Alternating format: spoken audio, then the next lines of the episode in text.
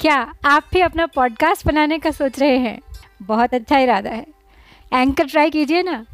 ये पॉडकास्ट बनाने का सबसे आसान तरीका है। सबसे पहली बात, ये बिल्कुल फ्री है। दूसरी बात, इसमें इतने सारे टूल्स हैं, जिससे आप अपने फ़ोन और कंप्यूटर पर रिकॉर्ड और एडिट कर सकते हैं। और तीसरी बात, आप अपने पॉडकास्ट को डिस्ट्रीब्यूट भी कर सकते हैं, जिससे इसे स्पॉटिफाई और दूसरे प्लेटफॉर्म्स पर सुना जा सके। तो देर किस बात की? डाउनलोड कीजिए ये फ्री एंकर ऐप या विज़िट कीजिए एंकर डॉट एफ़ एम आज ही बनाइए अपना पॉडकास्ट जय श्री कृष्ण। कल हमने गीता का दूसरा अध्याय, सांख्य योग, प्रारंभ किया था और उसके पहले दस श्लोक पढ़े थे। आज अगले दस, लेकिन पहले पिछले दस संक्षेप में। तो संजय ने कहा, ऐसे कृपायुत, अश्रुपूरित दुख से दहते हुए कौनतेय से इस भांति मधुसूदन वचन कहते हुए? तब श्री भगवान ने कहा, अर्जुन, तुम्हें संकट समय में क्यों हुआ ज्ञान है? यह आर्य अनुचित और नाशक स्वर्ग सुख सम्मान है। अनुचित नपुंसकता तुम्हें हे पार्थ, इसमें मत पड़ो। यह क्षुद्र कायरता परंतप छोड़कर आगे बढ़ो। तब अर्जुन ने कहा, किस भांति मधुसूदन, समर में भीष्म द्रोणाचार्य पर मैं बाण अरिसूदन चलाऊं, वे हमारे पूज्यवर। भगवान महात्मा गुरुजनों का मारना न यथेष्ट है। इससे जगत में मांग, भिक्षा, पेट पालन श्रेष्ठ है। इन गुरुजनों को मारकर जो अर्थ लोलुप हैं बने, उनके रुधिर से ही सने, सुख भोग होंगे भोगने। जीते उन्हें हम या हमें, वे यह न हमको ज्ञात है। यह भी नहीं हम जानते, हितकर हमें क्या बात है। जीवित न रहना चाहते हम मार कर रण में जिन्हें। धृतराष्ट्र, सुत कौरव वही लड़ने खड़े हैं सामने। कायर पने से हो गया सब नष्ट सत्य स्वभाव है। मोहित हुई मति ने भुलाया धर्म का भी भाव है। आया शरण हूँ आपकी, मैं शिष्य शिक्षा दीजिए। निश्चित कहो कल्याणकारी कर्म क्या मेरे लिए? धन धान्यशाली राज निष्कंटक मिले संसार में, स्वामित्व सारे देवताओं का मिले विस्तार में। कोई कहीं साधन मुझे फिर भी नहीं दिखता अहो, जिससे कि इंद्रिय तापकारी शोक सारा दूर हो। तो संजय ने कहा, इस भांति कहकर कृष्ण से राजन, लड़ूँगा मैं नहीं। ऐसे वचन कह गुडाकेश, अवाच्य हो बैठे वहीं। उस पार्थ से रणभूमि में जो दुख से दहने लगे, हँसते हुए से ऋषिकेश तुरंत यूँ कहने लगे। तो हमने कृष्ण भगवान को अर्जुन की बात पर हँसते हुए युद्ध स्थल में छोड़ा था। और यह भी बताया था कि वे क्यों हंसे। जब अर्जुन ने उनसे किंग कर्तव्य विमूढ़ स्थिति में आकर ये कहा कि आप ही अब मुझे बताएँ, मैं आपकी शरणागत हूँ कि मुझे क्या करना चाहिए, मेरे लिए क्या श्रेष्ठ है।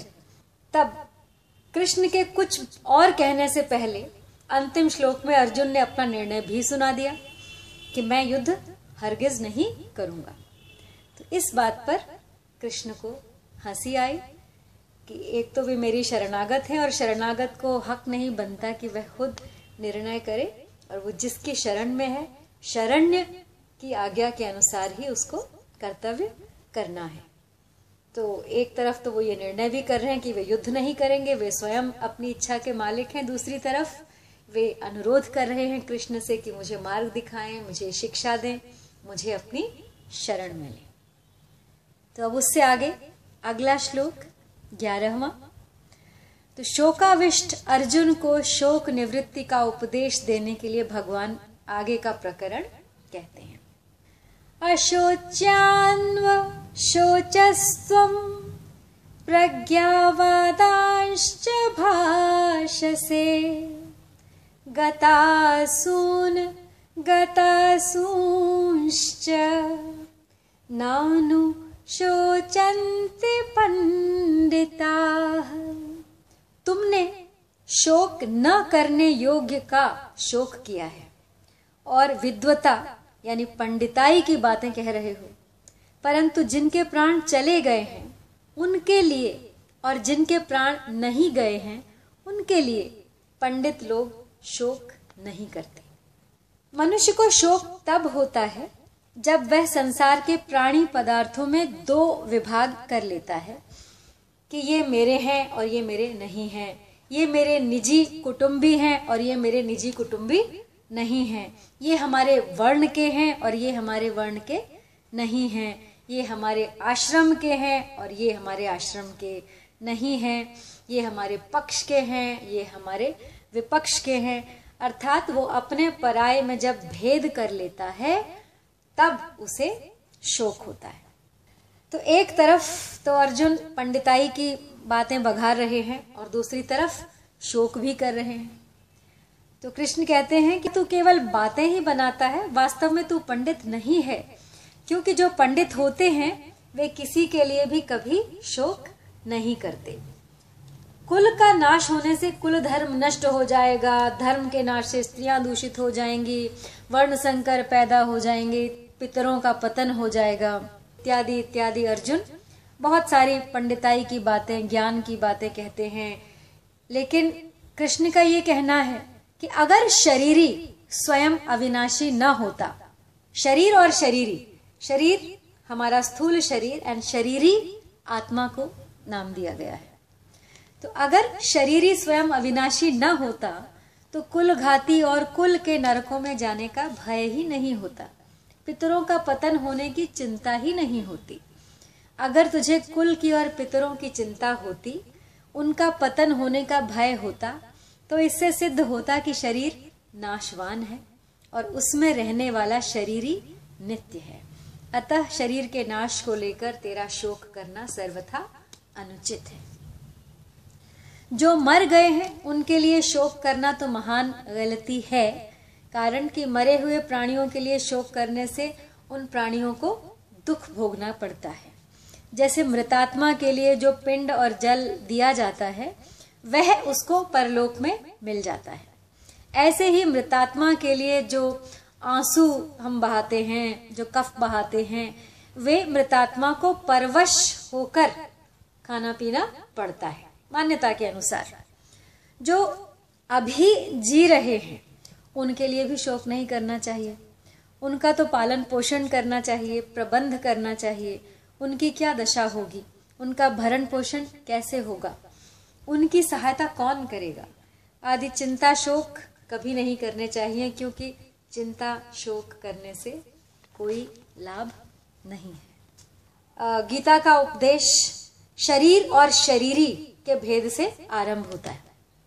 एक विभाग शरीर का है और दूसरा विभाग शरीरी, यानी शरीर वाले का है। और दोनों एक दूसरे से सर्वथा संबंध रहित हैं। दोनों का स्वभाव अलग अलग है। एक जड़ है, एक चेतन। एक नाशवान है और एक अविनाशी। एक विकारी है और एक निर्विकार। एक में प्रतिक्षण परिवर्तन होता है और एक अनंत काल तक ज्यों का त्यों रहता है। शरीर और शरीरी दोनों ही अशोच्य हैं, यानी शोक नहीं करना चाहिए। शरीर का निरंतर विनाश होता है, अतः उसके लिए शोक करना नहीं बनता, और शरीरी का विनाश कभी नहीं होता, अतः उसके लिए भी शोक करना नहीं बनता। शोक केवल मूर्खता से होता है। तो जिस समय हम शरीर और शरीरी का विचार करते हैं, उस समय भी शरीर और शरीरी वैसे ही हैं, और जिस समय हम विचार नहीं करते, उस समय भी वे वैसे ही हैं। विचार करने से वस्तु स्थिति में कोई फ़र्क नहीं पड़ता, पर साधक का मोह मिट जाता है। उसका मनुष्य जन्म सफल हो जाता है। तो मनुष्य शरीर विवेक प्रधान है, अतः मैं शरीर हूँ, यह विवेक मनुष्य शरीर में ही हो सकता है। शरीर को मैं, मेरा मानना मनुष्य बुद्धि नहीं है, प्रत्युत पशु बुद्धि है। इसलिए श्री सुखदेव जी महाराज ने भी राजा परीक्षित से कहा था त्वम तु राजन मरिष्येति पशु बुद्धि द्विमिमा जही। न जाता प्राग भूतोद्य देहवत्व न नंक्षसी अर्थात, हे राजन, अब तुम यह पशु बुद्धि छोड़ दो कि मैं मर जाऊँगा। जैसे शरीर पहले नहीं था पैदा हुआ और फिर मर जाएगा। ऐसे तुम पहले नहीं थे पैदा हुए और फिर मर जाओगे। यह बात नहीं है। सत्य और तत्व को लेकर शोक करना अनुचित है। इस शंका के समाधान के लिए आगे के दो श्लोक कहते हैं, न त्वेवाहम जातु नासम न त्वम नेमे जनाधिपाः। न चैव न भविष्याम। सर्वे वयमतः परम। तो संसार मात्र में दो ही वस्तुएँ हैं, शरीरी सत्य और शरीर असत। ये दोनों ही अशोच्य हैं। शोक न शरीरी को लेकर हो सकता है, न शरीर को लेकर। बात यह है कि मैं, तू और अन्य लोग, राजा लोग यह बात नहीं कि आगे नहीं रहेंगे। और यह बात भी नहीं, ऐसा कहने का तात्पर्य है कि जब ये शरीर नहीं थे, तब भी हम सब थे। और जब ये शरीर नहीं रहेंगे, तब भी हम रहेंगे। अर्थात ये सब शरीर तो नाशवान है और हम सब अविनाशी हैं। इससे ये सिद्ध होता है कि सब के स्वरूप की नित्यता है। हम रहेंगे नित्य, लेकिन इस स्वरूप में शायद न रहे। तो परिशिष्ट भाव है कि इस श्लोक में परमात्मा और जीवात्मा के साधर्म का वर्णन है। भगवान कहते हैं कि मैं कृष्ण रूप से, तू अर्जुन रूप से तथा सब लोग राजा रूप से पहले नहीं थे, आगे भी नहीं रहेंगे। तात्पर्य है कि ये तीनों शरीर को लेकर तो अलग अलग है, पर सत्ता को लेकर एक ही है। भूतकाल और भविष्य काल की घटना जितनी दूर दिखती है, उतनी ही दूर वर्तमान भी है। जैसे भूत और भविष्य से हमारा संबंध नहीं है, ऐसे ही वर्तमान से भी हमारा संबंध नहीं है। जब संबंध ही नहीं है तो फिर भूत, भविष्य और वर्तमान में फ़र्क क्या हुआ? ये तीनों काल के अंतर्गत है, जबकि हमारा स्वरूप काल से अतीत है। काल का तो खंड होता है, पर स्वरूप यानी सत्ता अखंड है। शरीर को अपना स्वरूप मानने से ही भूत भविष्य और वर्तमान में फ़र्क दिखता है। वास्तव में भूत भविष्य और वर्तमान विद्यमान है ही नहीं। अनेक युग बदल जाएँ तो भी शरीर ही नहीं बदलता। वह का वह ही रहता है, क्योंकि वह परमात्मा का अंश है। परंतु शरीर बदलता ही रहता है, क्षण मात्र भी वह नहीं रहता। देहिनोऽस्मिनन्यथा देहे कौमारं यौवनं जरा। तथा देहान्तरप्राप्तिधीरस्त्र न मुह्यति यानी देहधारी के इस मनुष्य शरीर में जैसे बालकपन, जवानी और वृद्धावस्था होती है ऐसे ही दूसरे शरीर की प्राप्ति होती है। उस विषय में धीर मनुष्य मोहित नहीं होता। तो कहने का अर्थ है कि शरीर कभी एक रूप नहीं रहता और सत्ता कभी अनेक रूप नहीं होती। तो शरीर जन्म से पहले भी नहीं था मरने के बाद भी नहीं रहेगा। वास्तव में गर्भ में आते ही शरीर के मरने का क्रम परिवर्तन शुरू हो जाता है। बाल्यावस्था मर जाए तो युवावस्था आ जाती है। युवावस्था मर जाए तो वृद्धावस्था आ जाती है। और वृद्धावस्था मर जाए तो देहांतर अवस्था अर्थात दूसरे शरीर की प्राप्ति हो जाती है। तो ये सब अवस्थाएँ बाल, युवा और वृद्ध स्थूल शरीर की हैं और देहांतर की प्राप्ति सूक्ष्म शरीर तथा कारण शरीर की। परंतु स्वरूप की चिन्मय सत्ता इन सभी अवस्थाओं से अतीत है। इस प्रकार शरीर विभाग और सत्ता विभाग को अलग अलग जानने वाला तत्वज्ञ पुरुष कभी किसी अवस्था में भी मोहित नहीं होता। जीव अपने कर्मों का फल भोगने के लिए अनेक योनियों में जाता है, नरक और स्वर्ग में जाता है। ऐसा कहने मात्र से सिद्ध होता है कि चौरासी लाख योनियाँ छूट जाती हैं, स्वर्ग और नरक छूट जाते हैं, पर स्वयं शरीरी वही रहता है। योनियाँ बदलती हैं, जीव नहीं बदलता। जीव एक ही रहता है। तभी तो वह अनेक योनियों में, अनेक लोकों में जाता है। जो अनेक योनियों में जाता है, वह स्वयं किसी के साथ लिप्त नहीं होता, कभी नहीं फंसता। अगर वह लिप्त हो जाए, फंस जाए तो फिर चौरासी लाख योनिया कौन भोगेगा? स्वर्ग और नरकों में कौन जाएगा? मुक्त कौन होगा? तो अनित्य वस्तु शरीर आदि को लेकर जो शोक होता है उसकी निवृत्ति के लिए आगे कहते हैं, मात्रा स्पर्शास्तु कौन्तेय, शीतोष्ण सुख दुखदा आगमापायनो नित्यास्ताम् अस्ति तिक्षस्व भारत हे कुंती नंदन, इंद्रियों के विषय यानी जड़ पदार्थ तो शीत, अनुकूलता और उष्ण, यानी प्रतिकूलता के द्वारा सुख और दुख देने वाले हैं, तथा आने जाने वाले और अनित्य हैं। हे भरत वंशोद्धव अर्जुन उनको तुम सहन करो। तो जैसे शरीर कभी एक रूप नहीं रहता, प्रतिक्षण बदलता है, ऐसे ही इंद्रियाँ, मन, बुद्धि से जिनका ज्ञान होता है वे संपूर्ण सांसारिक पदार्थ भी कभी एक रूप नहीं रहते। उनका संयोग और वियोग होता रहता है। जिन पदार्थों को हम चाहते हैं, उनके संयोग से सुख होता है और वियोग से दुख होता है। जिन पदार्थों को हम नहीं चाहते, उनके वियोग से सुख होता है और संयोग से दुख होता है। पदार्थ भी आने जाने वाले तथा अनित्य हैं। ऐसे ही जिनसे पदार्थों का ज्ञान होता है, वे इंद्रियाँ और अंतकरण भी आने जाने वाले तथा अनित्य हैं। और पदार्थों से होने वाला सुख दुख भी आने जाने वाला तथा अनित्य है। परंतु स्वयं सदा ज्यो का त्यों रहने वाला निर्विकार तथा नित्य है। अतः उसको सह लेना चाहिए। अर्थात उनके संयोग वियोग को लेकर सुखी दुखी नहीं होना चाहिए। सुख और दुख दोनों अलग अलग होते हैं, पर उनको देखने वाला एक ही होता है और उन दोनों से अलग निर्विकार होता है।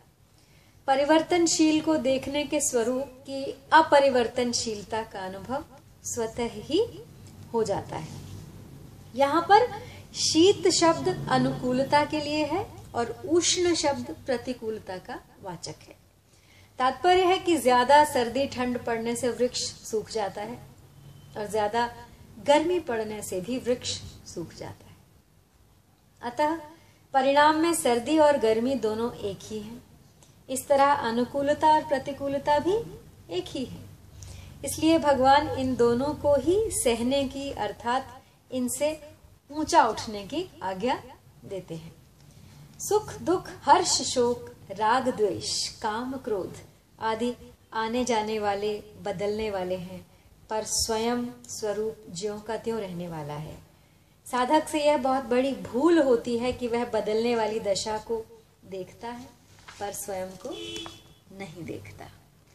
पूर्व श्लोक में तितिक्षा की बात कही है।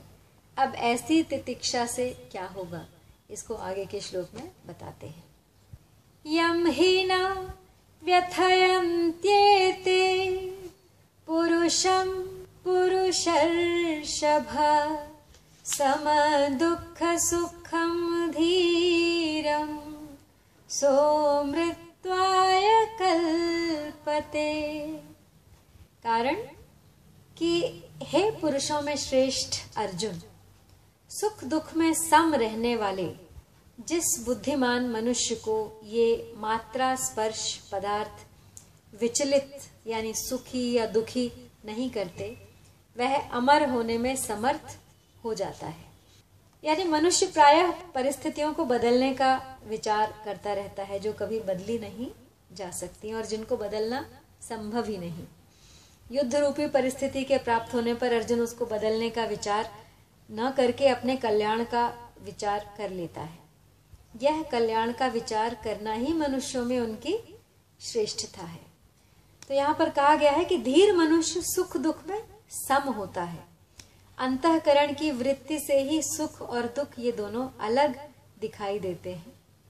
तो यह मनुष्य योनि सुख दुख भोगने के लिए नहीं मिली है, प्रत्युत सुख दुख से ऊँचा उठकर महान आनंद, परम शांति की प्राप्ति के लिए मिली है। जिस आनंद, सुख, शांति के प्राप्त होने के बाद कुछ और प्राप्त करना बाकी ही नहीं रहता। अगर अनुकूल वस्तु, व्यक्ति, परिस्थिति आदि के होने में अथवा उसकी संभावना में हम सुखी होंगे, अर्थात हमारे भीतर अनुकूल वस्तु, व्यक्ति आदि को प्राप्त करने की कामना, लोलुपता रहेगी तो हम अनुकूलता का सदुपयोग नहीं कर सकेंगे। अनुकूलता का सदुपयोग करने की सामर्थ्य शक्ति हमें प्राप्त नहीं हो सकेगी। इसी रीति से प्रतिकूल वस्तु, व्यक्ति, परिस्थिति, घटना, क्रिया आदि के आने पर अथवा उसकी आशंका से हम दुखी होंगे तो प्रतिकूलता का सदुपयोग नहीं होगा, किंतु भोग ही होगा। दुख को सहने की सामर्थ्य हम नहीं होगी, अतः हम प्रतिकूलता के भोग में ही फंसे रहेंगे और दुखी होते रहेंगे। मान लो कि हम लखपति हैं। और हमें लखपति होने का सुख होता है, अभिमान होता है। परंतु यह सब तब होता है जब हमारे सामने कोई लखपति ना हो।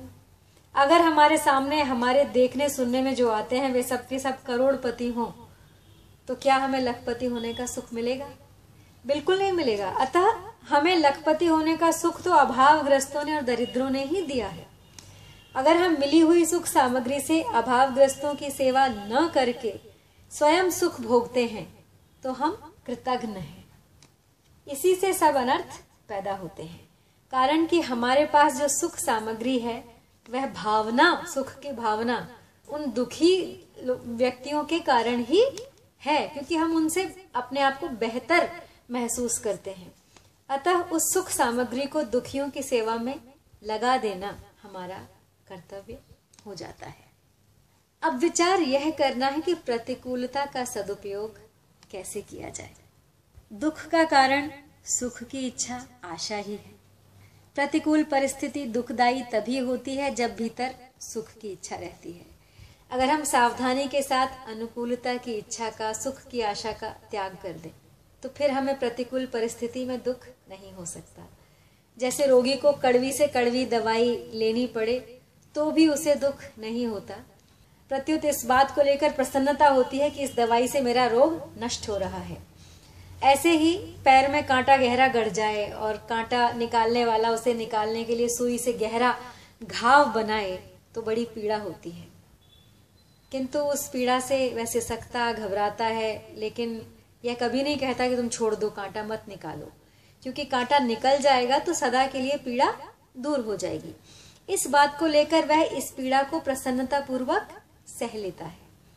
तो यह जो सुख की इच्छा का त्याग करके, दुख को, पीड़ा को प्रसन्नता पूर्वक सहना है, यह प्रतिकूलता का सदुपयोग है। तो इस प्रकार यदि हम सुख दुख का उपभोग न करके उनका सदुपयोग करेंगे तो हम सुख दुख से ऊँचे उठ जाएँगे और महान आनंद का अनुभव कर लेंगे। यहाँ परिशिष्ट भाव है कि स्वरूप सत्ता रूप है। सत्ता में कोई व्यथा नहीं है। अर्थात शरीर में अपनी स्थिति मानते हुए कोई भी मनुष्य व्यथा रहित नहीं हो सकता। व्यथा रहित होने का तात्पर्य है, प्रिय को प्राप्त होकर हर्षित न होना और अप्रिय को प्राप्त होकर उद्विग्न न होना। सुख का सदुपयोग है दूसरों को सुख पहुंचाना, उनकी सेवा करना और दुख का सदुपयोग है सुख की इच्छा का त्याग करना।